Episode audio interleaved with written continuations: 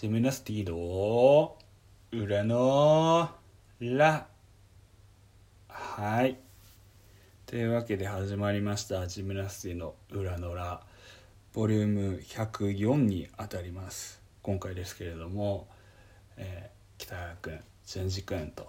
えー、メンバー3人中2人いる中で、えー、もう一人がですね山田っていう人間がおるんですけれどもちょっとあえなく前者2人がですね、えー、がというか2人とちょっと中で都合がつかなくって、えー、一緒に今週は取れなかったので山田で一人で 撮らせてもらっているっていうような状況です。なのでボリューム104は山田の独演会っていう感じになります。普段聞いていただいている方はまあ、声色を通してですね、えー、誰が誰だかっていうのは、まあ、ご存知の方もいらっしゃるのかななんて思いつつで、えー、お話しさせてもらってますけれども改めまして山田と申します。よろしくお願いします。はい。今日は2023年の、えー、1月23日月曜日ということで収録時刻は7時35分回っておりますけれどもはい。今ちょっと一人で無理くりまあいわば無理くり撮らせてもらっている理由を冒頭でちょっと紹介させていただきますとちょっと年明けからですね、まあ、自分からちょっと声かけてっていうところが1個ジムナスティー内でありまして去年2022年ですね、えー、まあその前の年前の前の年に比べるとちょっと更新頻度が落ちちゃったっていうところはあってまあ聞いてくださってる方にもこう定期的に楽しんでもらえるようにと思って改めてですね配信に対するこう方針というか意識を変えて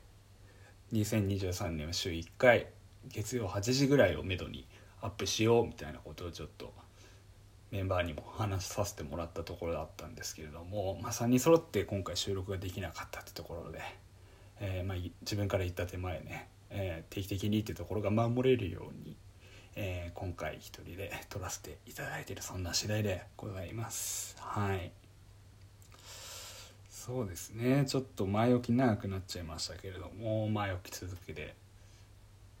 いつもはね、え最近あったことを話してこう話がどんどん違う方向にこうそれていっていろんなトークテーマが、え集結して、えー、1本エピソードをね配信できてるっていうの流れですけれども、まあ、冒頭いつもあったこといつもっていうか最近あったことをお話しさせてもらっているんですけれども。ごめんなさい。今週はねまあ目立った動きっていうのはなかったですけれども、まあ、2023年に、入りまして1月ですけれども。年明け仕事の始まりが私は1月4日からだったので水曜日からだったのでその週は3日働いて祝日挟んで先週かが、え、4日連続勤務。で今週に入って、まあ、ちょっと有給も特に取ってなかったんで業務まで5日連続で働くっていううちの5分の1を今消化させてもらったんですけれども、まあ、いつつもちょっと働いている周りのこう職場のメンバーの方が在宅の方結構多かったので一人で私出社してたっていう状況だったんですけれども今日に関してはまあまったり仕事して定時で早めに上がらせていただいたっていう感じです。このジムナスティの何て言うんだろうな行動目標っていうんですか？が体現できた一日だったのかなっていうふうに思います。まあ一人で喋るのもね慣れていまだに慣れない。っていうか、うん、そんなに一人で空に向かって喋るみたいなこともないから。うん。うまく喋れないなっていうところがあるのでまあ早く上がれた手前まっすぐ帰るっていうふうに思いつつ寄った先スーパーでお惣菜とビールをですねロング缶買って一杯当ててから、えー、収録させてもらってるそんな次第です。はい、まあ、それをねそれっていうのはビールの話ですけれども札幌のね生ビールですけれどもまあそこにそれをガソリンにね今回喋るのにあたってケーキ好きにさせてもらったんですがちょっとね前置き長くなりましたけども本題入らせていただこうと思います。まあ今回は一人で何もない状態で喋るっていうのもスラスラっといくっていう感じではやっぱりないのでちょっとだけアンチョコアンチョコじゃないな。トークテーマ。を単語で自分用に携帯のメモに並ばせていただいてます、まあ、今ちょっとそれ眺めてるんですけども、まあ、まずはねまあ最近あったこと続きで言うと、まあ、今一番ハマってるのが何を隠そう。フットボールでございますから私は。はい。ねどうやら、まあ、ここ日本はねえー、アメリカとアメリカ合衆国とえー、まあ、方針同じなのでフットボールのことをサッカーとも呼びますけれども、まあ、私はあえて、えー、正規というか正しい言い方で言うとフットボールですね。はい、にお熱でございまして、まあ、中でも、えー、イングランドのね、えー、イギリスのイングランドにあるマンチェスター・ユナイテッドっていうねチームをひいきにさせてもらっていて、えー、まあ、今シーズン始まってからまあ始まったのが8月だったんですけれどもちょっとね序盤つまずいたんですけれども尻上がりにワールドカップを挟んでさらに連勝をですねなんか続けておりまして先週まあ今日もう週明けて月曜日なのでそこから基準で言うと先々週ですね成人式とかがあった週に同じマンチェスターに拠点を置くライバルチームのマンチェスターシティと大一番がありまして、まあ、首位攻防っていう戦いではなく、まあ、2位と4位かその時は試合をして、まあ、勝てたんですよねずっと、えー、まあマンチェスターシティが、まあ、優勝をねここ数年ずっと続けていて圧倒的に分が悪いっていう試合が続いてたんですけども今回ようやく勝つことができてっていうところで。まあ、4位3位とこうステップアップして優勝をこう狙うきっかけになればなっていうふうに思ってたんですけれども、えー、今日刻んで先週ですね成人式終わりの週に試合が2試合あってせっかくライバルチームに勝ってっていうところであったんですけれども 2試合中1試合目が引き分けそして昨日というか今朝まあ今日の未明に行われた首位との、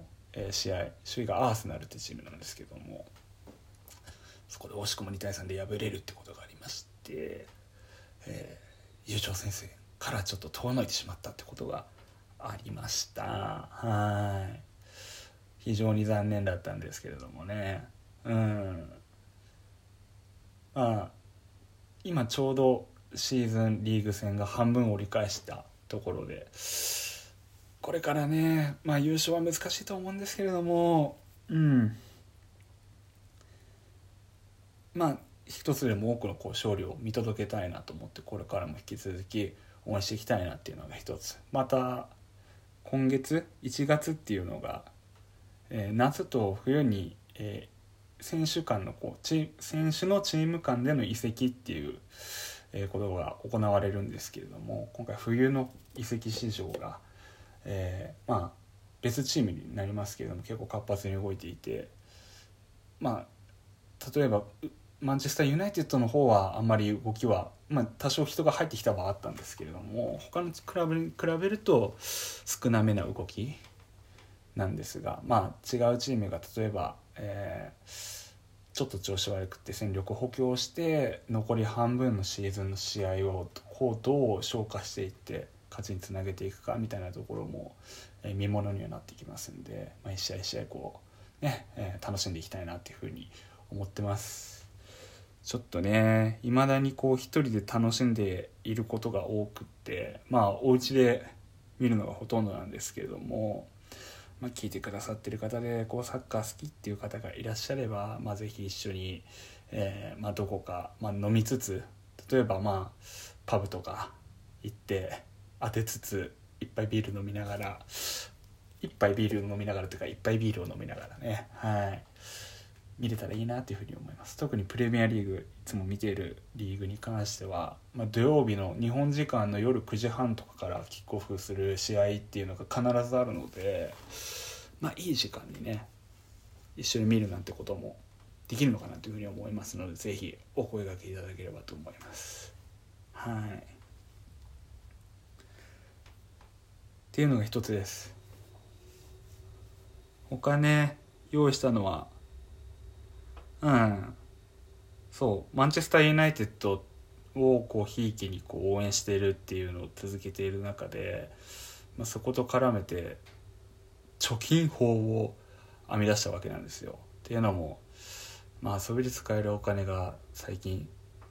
特にちょっと去年の後半あたりに少なくなっちゃったなみたいなふうに思ってて、まあ、基本余裕のあるお金っていうのがちょっと少なめに設定をしていて、まあ、TC 私イデコじゃなくて会社に入ってるんで企業型の確定拠出年金のこう積み増しの拠出金とかそっちで運用したりあとは会社のなんか持ち株とかでまあ要はお金やっちゃうと個人的にパッパパッパ使っちゃうっていうのもあって多少は預けてたんですけれども、まあ、そういう状況は変えずに遊ぶお金をこう保つにはっていうのでまあちょっと楽しくね、えー、お金が貯めれる方法がないかななんて考えてたんですよね特に年の暮れに。で今年年明けっていうのがちょうどいい機会だっていうふうに思って、えー、マンチェスター・ユナイテッドが勝ったら、まあ、定額お金を貯金するとで勝たなかったら、まあ、負けか引き分けかっていう、えー、結果になった場合には、まあ、お金を貯めずに、まあ、普通に遊びに使うなりまあまあ自由に使っていいみたいな感じのルールを設けてやっていたんですけれども、まあ、年明けからひいきにしていたそのマンチェスター・ユナイテッドの試合は全部で6試合あって、まあ、惜しくもっていうので、えー、直近2試合は引き分け負けっていうことで。あったんですけれどもその前は連勝続けてて年明けも、えー、序盤4試合に関しては全部勝利っていうことで割とそこそこなんか思ってたよりもまあまあそんなに額は貯めてはないですけども 貯まったっていうよりも1ヶ月単位なので全然額は大したことないですけどなんか理想的なこうお金の貯め方できたなっていうのでそれで一喜一憂する場面もありつつはい。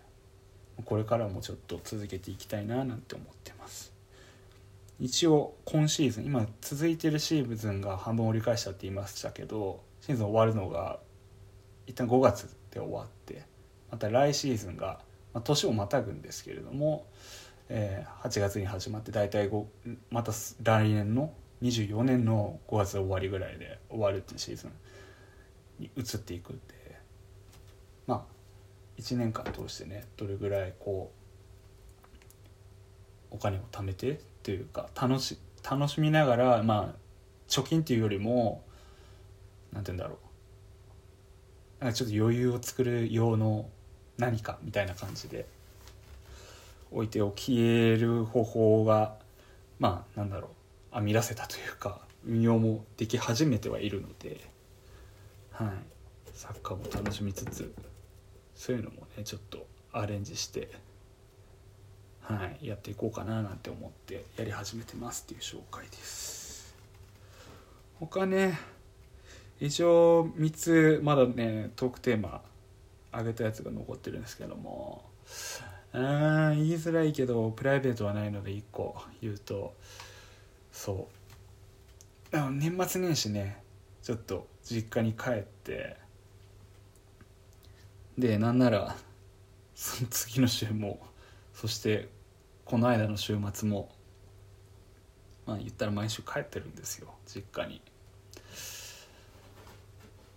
あんまりプライベートの話をするっていう機会はないですけれども、まあ、全然私はできるのでお話しするとまあ父親母親といて私が一人っ子なわけなんですけれども父はもう現役引退をしておりましてはい。まあ、母親が専業主婦っていう感じでいてるんですけどもそんなにね仲のいい両親ではちょっと正直ずっとなかったので まああと私が実家に帰りやすい場所に実家があるというかはい。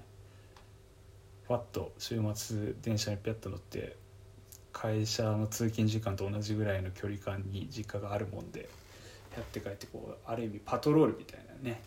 実家の中をしてうん。まあ異常なしみたいな感じで昼間昼飯食って晩飯ちらっと食って、まあ、その非常に帰っていくみたいなことしてるわけなんですけれどもなんか知らないですけどね今年はちょっと荒れてましたね。うん。なんかやっぱね同じ空間にいるっていう期間が特に年末年始だと増えちゃうっていうのもあってお互いね時期的に外に出ても何もやることないっていう時期なんでしょうね。2人親がいてるとこう見かけるだけで鬱陶しいみたいなねあるんでしょう。喧嘩になっちゃったらさ。はい。まあそれを、まあ、年末年始がピークだったみたいでもうあやこやみたいな。ね。こっちはまあ、毎週帰ってるとはいえ年末年始もうちょっと普段よりはゆっくり実家自分の部屋でダラダラしようかななんて思うふうに思って帰ってたんですけど結構あれでまあはいはいみたいな感じでやり過ごしてなんかな落ち着かねえなって個人的にその様子を見て思ってしまってもうすぐちょっと近くの駅の喫茶店に逃げてまた時間になって、まあ、夜ですね、えー、まあ、帰って、まあ、西鉄ったの確認してようやく落ち着くために帰ってきた実家時間をこう満喫できるみたいなね感じだったんですけど。まあ顔をね見せるたびに徐々に徐々に落ち着いてっていうのはあって、はい。まあ、一人っ子で息子ですから、まあ、息子か娘かとかってのは関係ないですけどやっぱ親としてはねまあ手前味噌ですけど子供が帰ってくるのもね多少は嬉しいみたいですから。やっぱ顔をね出してあげるとか、まあ、遠距離に、まあ、住んでいるとかっていう場合があったとしても、まあ、ちょっと声かけるとかっていうのはねうん億劫な場合もありますけどね。まあやっといて損はないというかポケツ掘ることも当然タイミングによっては、まあ、私の今回のようにねあったりするのかもしれないですけどうん。まあ電話するよりはこう顔見せた方が楽かなみたいな方がもしいらっしゃれば、まあ、タイミングを見て是非ね実家の親御さんにね顔だけも見せてあげてもらえればいいのかななんて思ったりします。はい。ねなかなか家族とはいえ他人みたいなことをよく言いますけどうん、切っても切り離せない関係ではあるがやっぱり他人は他人だな考えること全然違うなみたいな風にはね思いつつで、まあ、ただその愛情をね向けれるのも家族ゆえってところはありますから。まあ私はねもうちょっとお前やり方を見つけるっていうまでは触手伸びないですけど、うん、引き続きちょっと親の行く末を見守って行きたいななんて思ってます。はい。心配ですよねやっぱ家族って。でえー、新規草話はここで終わりです。残り2つ。そう年間ベストみたいなのをなんか発表するんですよ私。毎年。まあ、定期的に発表してるのをご存知の方ももしかしたらいらっしゃるかもしれないですけどしれっとゲリラ的にね年間ベストみたいなちょっとページにまとめて各種 SNS でシェアなんか毎年ねクレにさせてもらってるんですけど今年ねあんまりこう熱中できた話題っていうのがこうみんなと共有できるテーマじゃなくってというのもさっき紹介したサッカーとかねうん、ちょっと超いにしえの言い方をするとクラスターがずれるというか、うん、共感を得れないなあみたいなっていうのが多くってそう。ただこういわゆる、まあ、音楽映画書籍ドラマあとはなんかイベントごととか、まあ、スポーツの名場面みたいなことも取り上げてる人もいますけどなんかね年間ベスト紹介できればなっていうふうに思ってたんですけど、まあ、ピンポイントでね特にハマったっていうのがまあまあ少なからずはあるのでちょっとちらっとだけ紹介するとこれね本当は年間ベストってウェブサイトとかをね掲示してそこに皆さんいつでもアクセスできるようにっていうので用意した方がいいのかもしれないですけど、まあ、この今回のポッドキャストのエピソードにもリンクが貼れそうなのでそこでちょっと紹介をするのでよかったら見てみてもらいたいですが。ねえ特にさ例えばねサッカーっていうと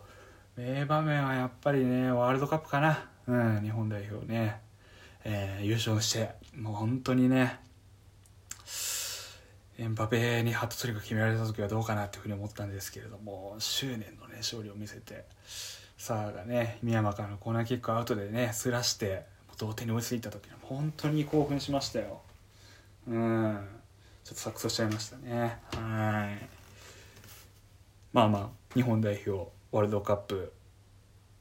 いい試合をね結果とまあまあそれまでの過程は抜きにしますが一サッカーファンとして。うん。いい試合見せてもらえたなっていうふうに思います。これぞ国と国がねサッカーとしてぶつかる戦いだっていうね。別に戦争をこう歓喜というか 思い起こさせたいみたいなって話は全くなくって。そう。クラブチームでこうソリッドにその選手の個人の能力チームとしての完成度っていうのをこうぶつけ合うって戦いとまた違うねこう誇りをかけた戦いみたいなね、ね。うん、っていうのをちょっと見れたかなっていうふうに思います。今までは本当に意地と意地のぶつかり合いでみたいなっていうのが、まあ、ワールドカップもそうですし特に代表戦は多く見られましたけど、うん、よりね完成度はね他の比べチームに比べると他の国に比べると、まあ、劣るところももちろんあるんですけれども今までの日本代表っていうところで比べるともうかなりシャープにというかもうしっかりはめにいって勝ちにいくっていうねところをね見れたっていうのはそして勝ったっていうところがね。一番いいなってよかったなっていうふうに思うところでした。はい。ドイツ戦スペイン戦ねまさか勝てるとは思ってなかったのであれですけれども本当にびっくりしました。解説のね ABEMA の解説の本田さんね寺川アナとあとピッチのねレポーターの選手選手かこの間引退を発表された牧野選手とね牧野さんとの掛け合いっていうのも非常に話題になりましたけれどもはい。よかったと思います。まあただねうん。個人的にはこう勝ちにいってというか勝ちにこだわるみたいなっていうところ本当に好きなんですけれどもやっぱり他のサッカーファンの意見とかっていうのも見聞きするとね勝つのに弱者としての立場を選んでこう試合を運んでいくっていうのはどうなのかみたいな頭打ちなんじゃないかみたいなことが叫ばれたりとかもしていてまあちゃんとゲームを支配して完封なきまでにというか勝つべくして勝つみたいな優位な戦い優位な試合運びっていうのを、え、見てみたいっていう風な話も多く集まってるみたいですね。うん、まあそんなに遠い未来じゃもしかしたらないのかもっていうふうに結構期待も持てる、えー、うん、ワールドカップだったと思います。はい。ねっていうところでサッカーの話で終わっちゃいそうなんですけどいやいや違う。まああんまり もうここまで引っ張っちゃったから手短に言うと音楽ね結構前聞いてたんですけどね新譜とかも。まあ私 Spotify です派ですけど Spotify でおったりとかして。ここコロナになってからあんま聞かなくなっちゃったなっていうのはあって。で去年なんか新本を含めて、まあ、給付メインでなんだろう。あレコードですねいわゆる、まあ、12インチで買って。で本当に好きなやつはちょっと新譜でもまあアルバムで LP で買ってみたいなことをしてたんですけど、まあ、2021年までは。だから2020年はもう特にもうほんとぱったりって終わっちゃったんですけどその去年2022年の割と序盤に出たああれですねペレルさん。ドイツのねえっ、ー、とあ先に言っておくとジャンルはコズミックなんかスペース系みたいな感じのスペーシーな、まあ、 nu disco って言ったらいいのかな。 indie dance とかにカテゴリーカテうんっていうカテゴリーのジャンルの、ね、音楽作っている女性のドイツ出身の DJ の方がいらっしゃってそこの方のペレルさんのねアルバム良かったっすわ。本当に。それしか聞いてないっす。ペレルさんのえー、Jesus was an alien うん。神は宇宙人だったっていうね。直訳ですけど。アルバムをよく聴かせてもらってました。映画は見ません。映画は2020年新作は一切見てないかも。思い出せない。見たのかもしれないけど見てない。思い出せない。今年こそはみたいな風にうっすら思うけどそんなに記録続かないっすね。うん。何の気なしに見に行くってきっかけがあったらもしかしたらははまるのかもしれないけど。うん。そんな感じです。映画の映画ドラマとか超弱くて語ることが一切ないです。はい。他ねあでもまあ、自分たちでも遊びの範疇ですがポッドキャストを配信する中で私個人的には結構いろんなポッドキャスト特にまあお笑い芸人のも聞くしそうじゃないのも結構聞いたりするんですけどまあ本当にライブも見に行ってっていうのでこう芸人のね、えー、ポッドキャストっていうので言うとラジオの番組のポッドキャストじゃなくて芸人がやってる専用のポッドキャストポッドキャストしかないっていうラジオ番組っていうのかな。を、まあ、ちょこちょこ聞いてるんですけどその中でも、まあ、魔石芸能者所属のねカナメストンっていう、えー、お笑いコンビにドハマりしちゃいまして、まあ、茨城県は鹿島市出身、まあ、さっきの話とも通じますけれどもどちらもサッカー経験者のね、えー、芸人さんでいらしてこう独特なうんまあ形容しがたいんですけどね。簡単に言うと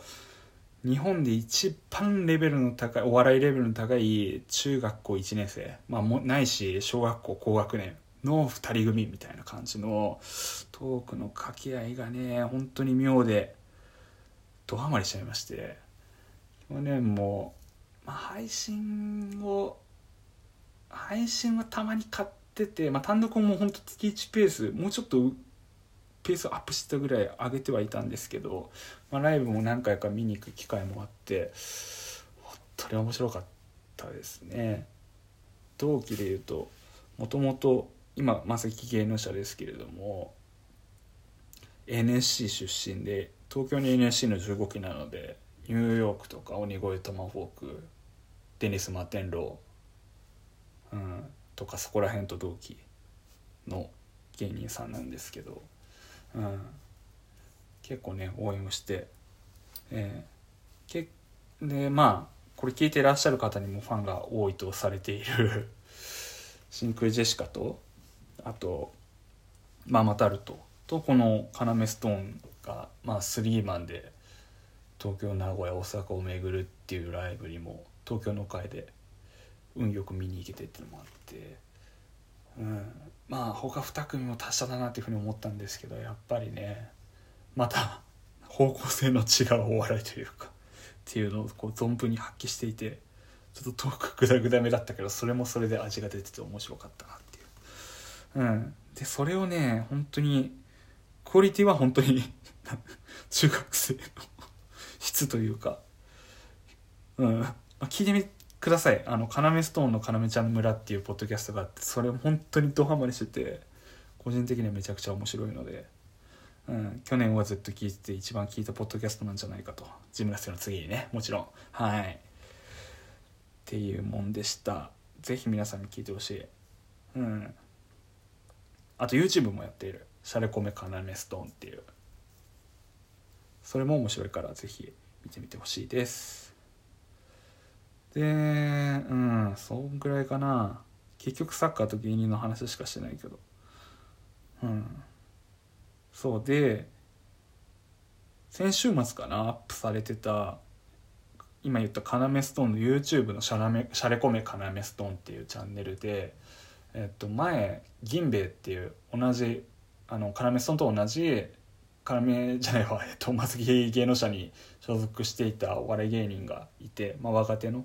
お笑い芸人がいて、まあ、一回そのカナメスちゃは、えっと、銀兵衛が、えー、漫才のコンビで、えー、銀兵衛が漫才のコンビで、えー、正木芸能者に所属していたんだけれどもそこを出てフリーになってから解散しちゃったっていう。ただ、えー、そこの解散した後まあ一人そのネタも作ってた、まあ、ボケの担当の小松くん小松美優さんが今ピンで活動していて、まあ、そこそのピンで活動してる小松くんとカナメストーンの2人がこう自分たちのチャンネルで喋り合ってるのを見て名前とか存在は知ってたけどなんか顔まで認知してなかったのとなんか漫談をやってるっていうのを聞いてどんなもんかなと思って昨日本当にたまたまタイムリーで見てみたんですけどマジって面白くて。なんか個人的にすんごいあのあなんかわ